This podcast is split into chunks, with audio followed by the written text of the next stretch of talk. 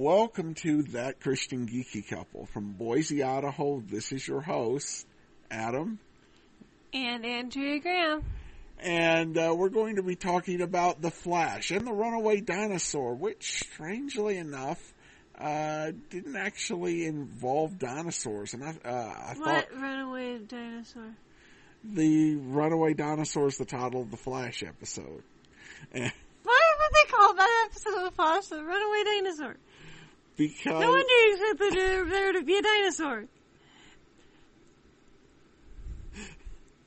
Well, I expected there to be a dinosaur, yeah, because that was the title. But it was clever that it was called the Runaway Dinosaur and there was not a real dinosaur in it. Rather, it was the title of a children's book. Was there any? Oh, the, the book. Yes. That was the title of the children's book. Mm-hmm. So, That was kind of clever. yes, very clever. So, as it happened, Andrea, why don't you summarize the main plot of this episode? You sure you want to hear my take on it? This could be a dangerous thing. I know, but this is, there's a first time for everything. Okay, this is the episode where he's dead, but then not really, because this is like just out of the comics, where you know the death's not the end, kind of like Easter. Only they tend to do it in hokey ways. But anyway, he's not dead. He's just in the Speed Force. And his friends are trying to get him out of this Speed Force before this like dude that's been raised from the dead because from the Flash is uh, because they absolutely nothing would go wrong with setting off another particle accelerator explosion. But of course they were really up against a wall with, you know, like Zoom killing everybody. But anyway, so they had no choice and they risked it and the and now there's this zombie dude and the the other two flashes are gotten zapped and are uh, uh, legs are hanging on Fred and so now they're trying to get Flash out of the Speed Force only they can't get out him they're having trouble getting him out of the Speed Force because the Speed Force has decided to place therapist and is not letting him out and getting his powers back until it's decided that he's gotten good in touch with his feelings. Well, I, I think And I'm like, was a little bit like, okay, I was a little lost on why. And what, you know, I'm generally like in the touchy, more the touchy feely and exploring all the emotions thing, but something about this just kind of struck me as weird, maybe?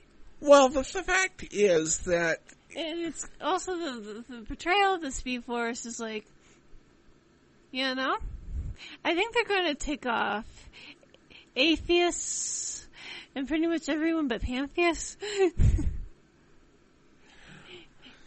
you know, the people that actually pay attention to these things. Well, I, I think that the reason the Speed Force, I was a little kind of unsure about the portrayal of the Speed Force. Was it like supposed to be God? And Then he said, "Is it?" That part about is this is Speed Force or my mom? Both. What did he mean by that? okay, uh, um, quite a bit. Uh, to kind of break it down, I I think the reason the Speed Force actually um, had him in there um, was because he's been driven by a belief and a desire to prevent every tragedy.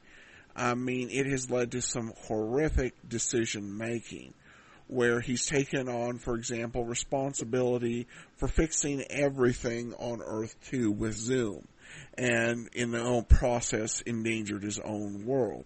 And basically it goes back to his inability to let go of not being able to save his mother. And I think that the, So the Speed Force decided to play therapist. Yes, it did. But it played therapist for a very practical reason. It was getting in the way of him being a smart, level thinking hero. Yeah, and the Speed Force is in no way just the author talking to the character.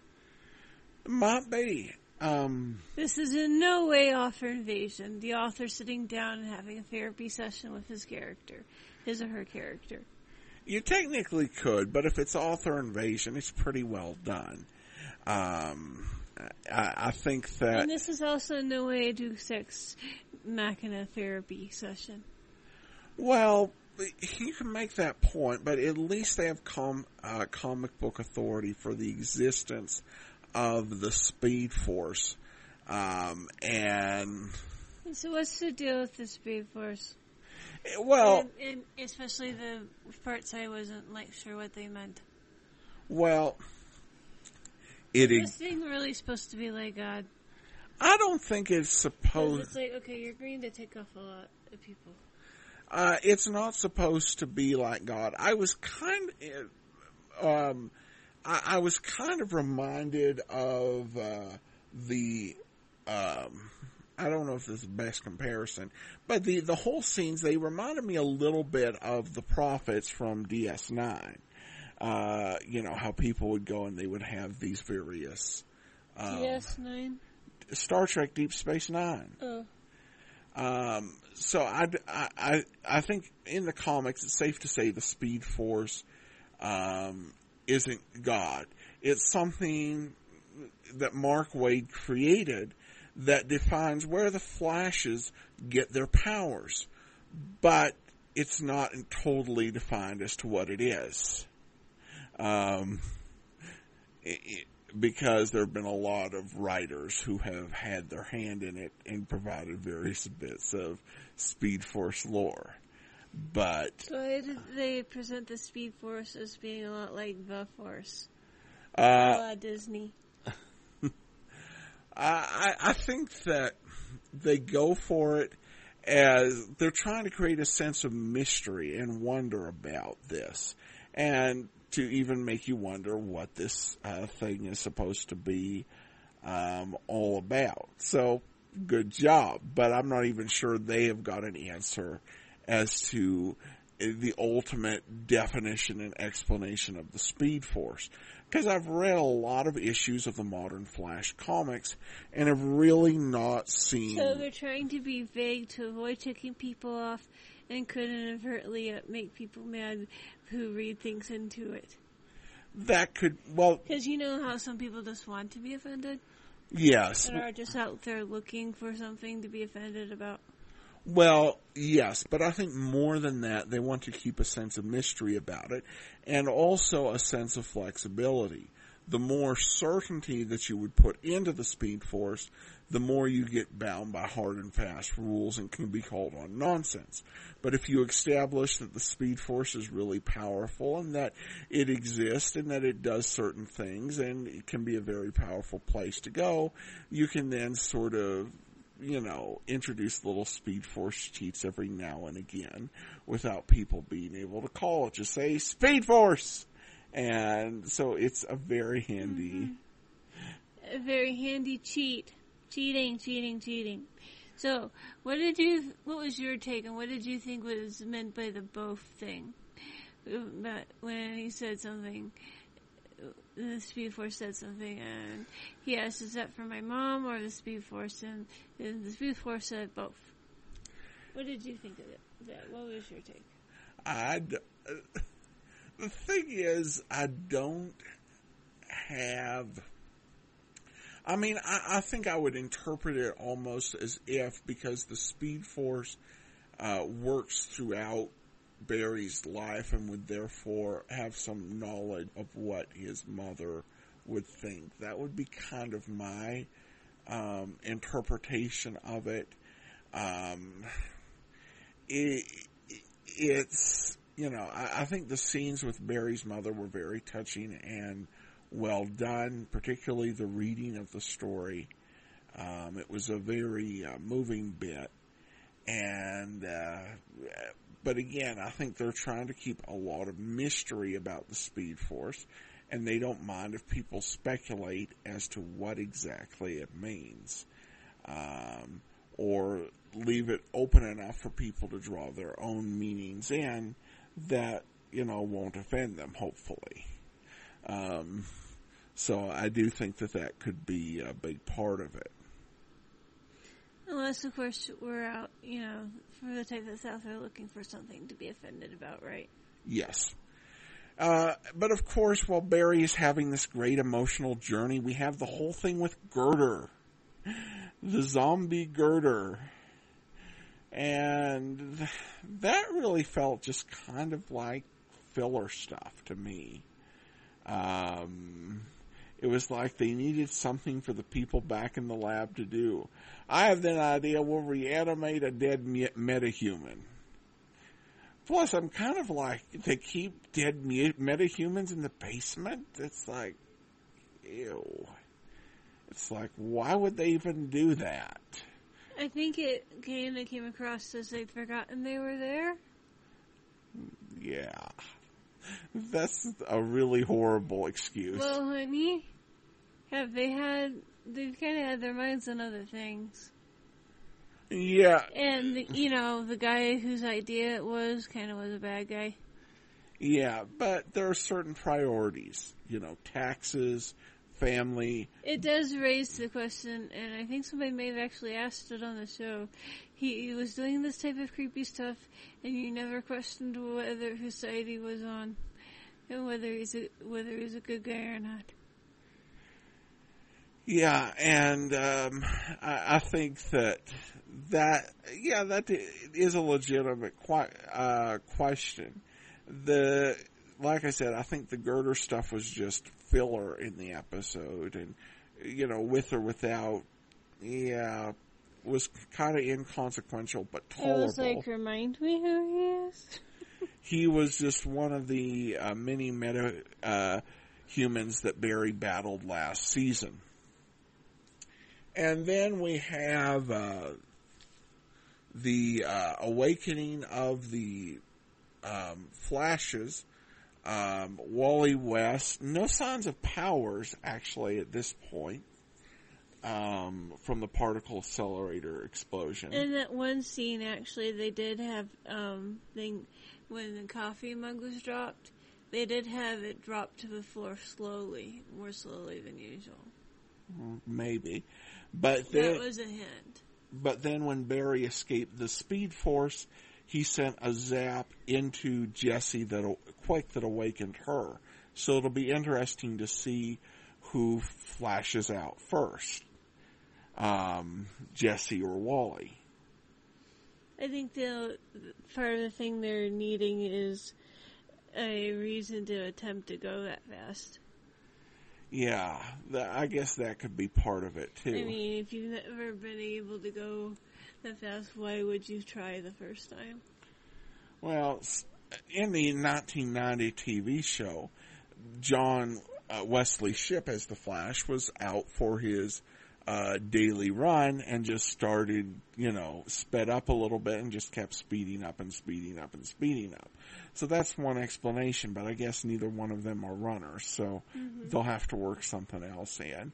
And then we got the NTs where uh, Zoom has gathered a bunch of metahumans, though they actually look more like uh, a panel, like a group from Comic Con, um, and is basically told Caitlin to either join her, join him, or if she leaves, uh, then she's going to uh, basically face the same fate as her friends.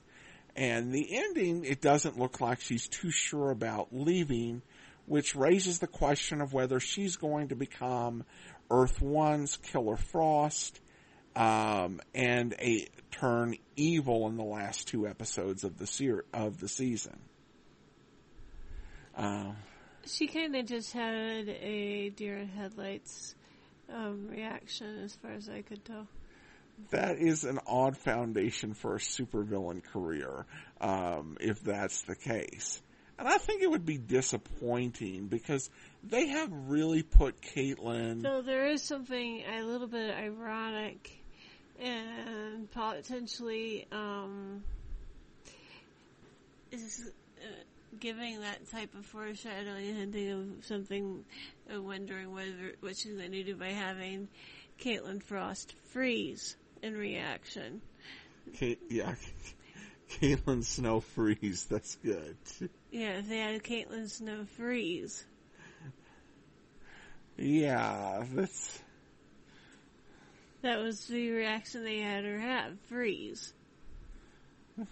well. Like I said, I hope not. I, I like Caitlin as um, as a, a a good guy, and I I, th- I think that you know I think there's certainly being understandable because she's had quite a bit of tragedy, you know, with Ronnie's death at the start of the season, and then what happened with Jay Garrick.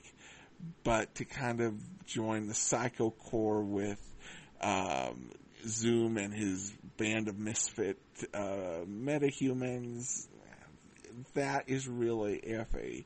I don't think she's really going to because freezing is in and of itself is not a reaction that necessarily means she's going to surrender. But definitely did, Freezing is just freezing. But definitely did catch uh, the attention. Overall, this has been better after some disappointing weeks.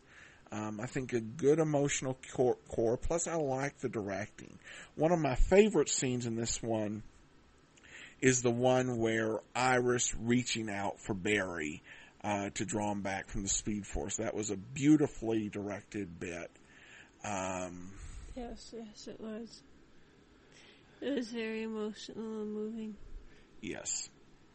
And I, I really did find the idea of them as a couple uh, more believable because of how that uh, came off. Um, And that really incredibly sappy line that he gave her. What was the exact thing he said? uh, That your voice will always guide me home or something like that. yeah.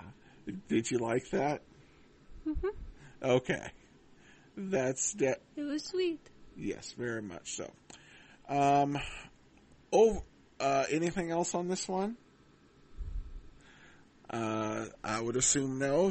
Uh, so overall, I I think this is cl- uh, close to return to form, and hopefully starting things strong for the season finale. I will give this episode eight speedsters out of ten. You stole my rating. So you go eight to two. Okay. Well, now we turn to the death of the Incredible Hulk, and this is the final Incredible Hulk film Spoilers! Spoilers! Spoilers! Right in the title! I mean, seriously, they spoiled the, their own ending right in their title of the movie. Well, it could have been something where David was cured of being the And what did Hulk. I say before we watched it? You said that it was, um, uh, that it was, uh, spoilers in the title. Yeah. I said, no, he's dead. He's going to die. Um, and I, I should finish. This wraps up essentially the 1970s and 80s series, and then the three films that came off. Well, it, it was about seeking to find a cure, and once again he came in close, and once again somebody being a jerk and breaking into the lab, uh, essentially sabotaged his chance to separate from the whole. And he naturally ends up in bed with her. Which did not actually happen a whole lot in the TV series where it was kind of explicitly said. I think there was only two times, other than the time he got married in se- again in season two, um, and it's the whole movie is about a terrorist trying to steal the uh, work of the scientist who is um, uh, who befriends David and works with him uh, to try and cure him. Uh, and they did do actually, I, I do give them credit, they did do something very clever in how they had David trying to find the cure because the guy was working on the human genome and David was coming, you know, pretending to be actually a mentally challenged janitor, but coming in at night and altering the formulas to point the uh, in the right direction, uh, which is which is I think actually a brilliant way when you're in that sort of menial task. Um, something he probably should have thought of uh, earlier uh, on because so often he tries to go undercover and everybody's like, well, obviously there's something wrong with this guy. He's not just a janitor. Uh, he talks like he's a doctor or scientist or something. Um, and uh, the one thing I, th- the, you know, I think that David does connect well with the scientist, and there there's genuine friendship and warmth, and his actions are driven by that, and they're selfless in that regards. Um, I, I think I, I think that one thing that hurts the, the film is that um, the terrorists who are going after this formula, it's basically they're terrorists, but the reason why they're terrorists is never fully explained or what they're doing because uh, they make reference to the cause for which we all pray, and Yasmin insists that they have abandoned the cause for which we all pray and no longer care about the cause for which we all pray. But we have no idea what the cause is or whether she's right or, or, and they've changed or whether they were always this, uh, sort of mercenary, um, the whole time. And it was, and so that was kind of confusing because at first it looked like they were supposed to be like, Arabic, uh, Arab slash Islamic terrorist.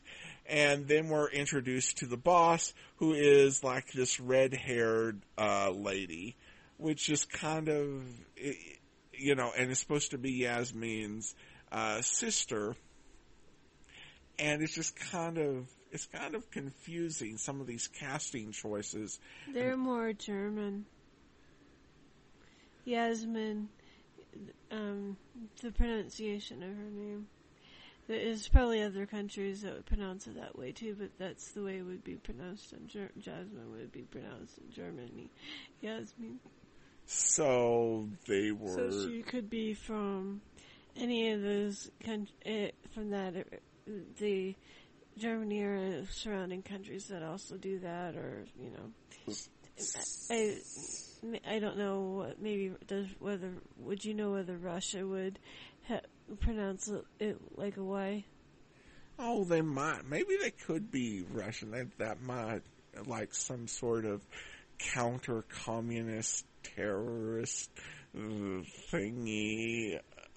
I just honest, it's weird because they want to be so politically correct as to not offend anybody, but they basically make the terrorists then kind of incoherent so you can't understand what they're trying to do or what their even motivation is for this.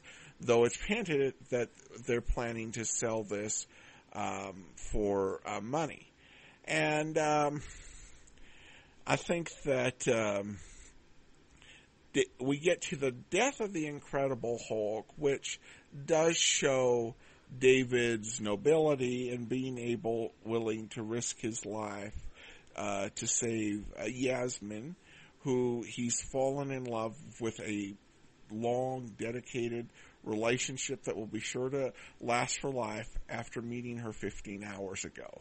Mm-hmm. Um, but he does end up pe- perishing first by uh, diverting the plane and then jumping aboard it as the Hulk to catch uh, the bad guy. And the bad guy responds by blowing up the plane by shooting, and the Hulk falls from the plane, hurtling down. Uh, and hitting the pavement. The one thing I questioned is it didn't seem like the Hulk um, that that was a big enough fall to kill the Hulk. The Hulk always lands on his feet and runs away. I mean, the whole thing was pointless and dumb. well, maybe if it had been higher up, I could have bought it. Um, Honey, what did we just see tonight? Or the other day? We've seen characters with that are not as superpowered and as invul- nearly as invulnerable as the Hulk, jumping from heights as, as high or higher than that. I mean, Captain America and Winter Soldier. What did we just see in those in the movie Civil War today? you have a point. Uh, I, I guess it'd be fair to say this was the 1990s and the Marvel television universe, which, despite attempts to add Daredevil and Thor, uh, um, consisted of the Hulk, that they were not quite as super back then. But at least dropped the Hulk. From They've the, had, but they're they've had even with it. Well, he wasn't as strong back then. Um, he jumped from second and third floor story heights before landed on his feet and run away. Well, he was a few hundred feet up. Um, this would be like 20 or 30 stories high. And I think the force of the blast kind of dazed the Hulk, and so that's why he was falling supinely in the air in a very artistic way with a little th- tinge of music playing in the background, which, uh, of course, uh, appropriate. Like I said, the whole thing was stupid and pointless. Whatever plot they were going for, they totally messed it up. Okay, well, I guess to final ratings then. Um, I will say before this that the, uh, story did have a bit of cheapness in both the graphics and the effect, and that was tended to be the same thing with the TV movies, not looking as good even as the series from the 1970s. Overall, I think that there was some redeeming character moments, um, but you know, I, I, I will give it, but I think that it could could have been explained better, and there could have been a better ending, even one with a death. But overall, I'll give it a six Hulks out of ten. You're kidding. Six out of ten. Yeah, well, I'm giving it two. Just be grateful for those two. All right, and fun, and the final thing we'll discuss together is uh, the manga Big Hero Six Volume One, which was um, adapted with Big Hero Six Volume Two to the movie. It's, and the volume one is about a third of the movie, and apparently half of the story. Yeah, uh, the book was kind of interesting to read. In many ways, the basic story remains similar. Or did they really spend half the movie on just getting them suited up? I think they spent probably more than that on getting them suited up. Um, the big difference, if you've seen Big Hero 6, um, the plot diverges in a few ways, but first, Tadashi is not killed in a fire. He is, as it happened in the movie, in the book, he's pulled into this dimensional portal, uh, controlled by the man in the mask, You who know, has stolen Hiro's adventure. that means he might be alive. That is a possibility, and I don't know whether that's the case in Volume t- Two. Um, but this is actually. Do you think it'll turn out in the movie that he was also pulled into the portal and they'll find him? um, I doubt it. Stupid But- Disney. But when uh, the the book really is about um, Hiro's relationship with Tadashi, who is a very likable and caring uh, character. Um, and Hiro is, as the book starts, is actually, you know, he's actually at college, unlike in the movie, but he's at college and just very uh, conceited, self-centered, uh, etc.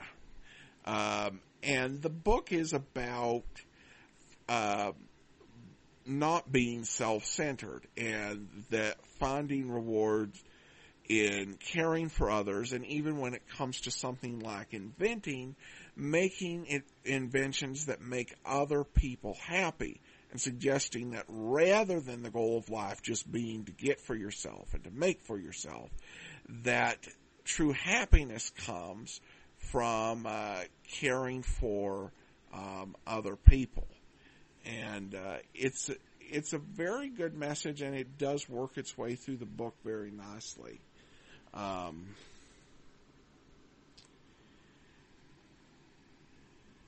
and w- w- did you notice any other big differences with the movie? Um, no Batcave. No Batcave. And Hiro apparently has a lot more cash in the manga. Yeah, yeah, that was the thing because in the the manga, you see, if you saw the movie, um, Hiro and his friends get um, a uh, get superhero outfits because Fred is uh, rolling in cash. His family is. And so Fred basically buys them all the superhero gear they need. Uh, but the manga has a very uh, different explanation. Hiro just decides to build superhero uh, armor, and there it is. And he builds it with his looks. Yes, no money. And, and I think the I mean, where does a 14 year old get the kind of cash it would take to build that type of thing? yeah, it's it, it's something where it's it's I guess kind of like it's a manga. We don't have to explain it. Um, Yes, yes, you do. um, the other thing too is the is that the manga develops the secondary characters so far anyway. Um, Unless uh, he has some sort of magic power. But even that would be technically explaining it. Yes, that's true. Um, the other thing is, I don't think the book quite does as good a job in developing the characters. The only one who is actually developed is the violent uh, girl, a- at least in terms of having any understanding. And the fact that I just remember her as the violent girl suggests the character development's not all that uh, significant for the rest of this team. Um, What, the one guy is kind of crazy. Um, yeah. Uh, maybe though we'll get more of that in volume two. But I, I have to say, the if you like the movie, the book is it's worth reading. You get a, a sense of the background and kind of a deeper idea. Um, and uh, so I, I think it, it's worthwhile for that. Uh, I think Disney definitely added some touches that really do make it uh, uh, convert well to film, but I think a lot of the basic story is there. And if anything, many of the messaging ideas are better developed in the manga. Yeah, it's definitely a trade off. So, It does some things better and some things worse. so overall rating for the book, um, I will give it uh, an eight. Um, uh, automated care robots out of ten. Ready? Hmm, seven and a half. Seven and a half. All right. Well, I've got a few of my own uh, to dis- uh, just me. I'll discuss in a second. And now I'm going to talk about Jago and Litefoot Series 10. Uh, now, Jago and Litefoot, I've mentioned them, I believe, before. Uh, were originally featured in the Fourth Doctor uh, classic story, The Talons of Weng-Chiang. And essentially they were one-shot characters. However, they were brought back in a two-hander companion chronicles and were given their own spin-off audio series uh, by Big Finish. And Big Finish just released Series 11 last month and I'm giving my review of Series 10 because I've been a bit behind. But so far, 11 series, a two hour special, and two one hour specials, along with that companion chronicle. Series 10 finds the uh, two Victorian adventurers having a, an autobiography or a biography written and they're being hounded by their biographer. And I've listened to all of the Jago and Litefoot series. This one might actually be the best yet. It kicks off with just a grand, um, off the wall tale of a locked room uh, mystery uh, and it finds Jago and Litefoot competing for the attentions and affections of their biographer and trying to one up each other. And it's a very clever uh, sort of story and uh, uh j- just a lot of fun. I, I really enjoyed it. Had some gr- uh, there were some great humorous moments, but it didn't take itself too light. Uh, the second story is probably the weakest of the set, and that's the Year of the Bat. Uh, but it is still a very clever and uh, out there tale in which Jago and Litefoot receive the Yesterday box. The Yesterday box allows them to send messages in, uh, to themselves 30 years previously. And they are recounting a, a story from their past uh, from when they were younger and actually encountered each other without knowing it. It's a kind of madcap adventure, particularly when it involves a bunch of uh, evil Mary Poppins-like uh, figures. So it is probably uh, writer Jonathan Morris, probably the most outlandish thing he did for Jago and Litefoot.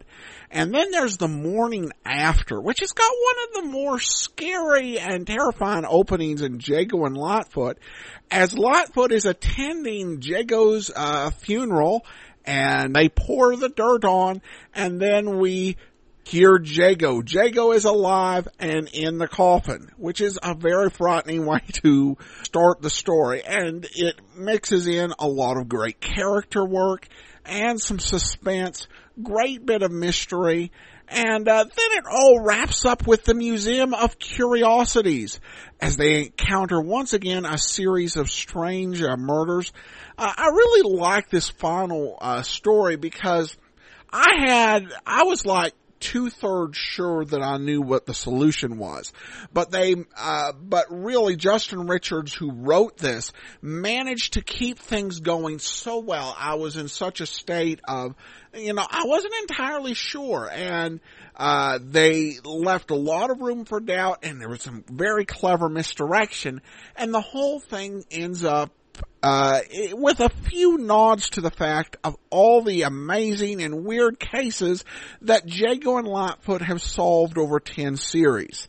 Uh, very well done. Uh, and again, I, th- I think so much of the entire collection, Series 10 is just such a great vehicle for these characters with so many great stories. Uh, I highly recommend it. Probably won't get a whole lot out of it if you just, uh, started this, uh, series, but uh, or you haven't uh, listened to much of it, but you can actually get the first uh, four series of Jago and Litefoot for a single credit at audible.com. But again, I will give this one nine Victorian detectives out of ten. Just an absolute delight. Well, that's all for now. Thanks so much for listening. From Boise, Idaho, this is Adam. And Andrea Graham. Signing off.